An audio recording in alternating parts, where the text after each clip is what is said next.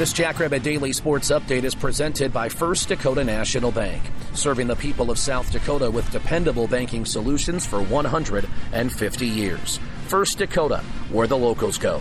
I'm Tyler Merriam, and when you look back at the win over North Dakota for the top ranked South Dakota State football team last Saturday, you go back to a few different things, particularly the change from the first half to the second half, as SDSU, which only had seven offensive points in the first 30 minutes, put together 35 points over the final 30 minutes. And Jadon Janke was key in literally everything he did. We'll talk about both of those situations after a word from First Dakota National Bank.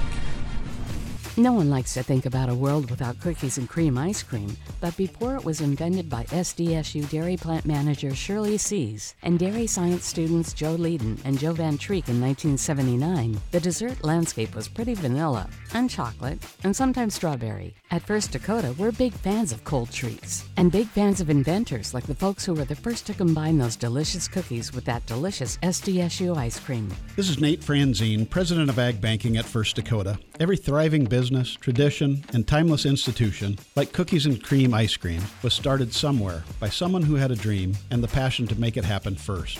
So, what will be your South Dakota first? Give a First Dakota Ag Banker a call today.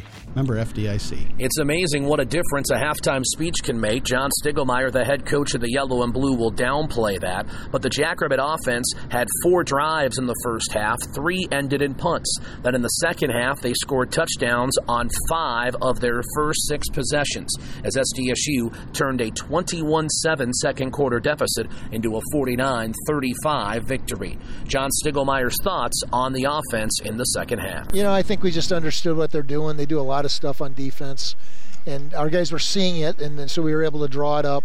Uh, we did not put any new plays in that I'm aware of.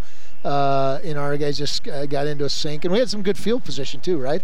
Which helped out a ton. You know, the punt return, the strip uh, on, on the fumble. Those types of things help you out. And Jadon Janke was huge for South Dakota State. The wideout had five receptions for 86 yards, each catch more acrobatic than the next. He threw a pass to Mark Gronowski that covered 16 yards and could have been a touchdown. And on top of that, he had the longest punt return of the year for SDSU, 58 yards, a highlight reel play in its own right. Here's Mark Gronowski on Jadon Janke. Yeah, no, it was awesome. I mean, he had, he had a lot. He had a lot of.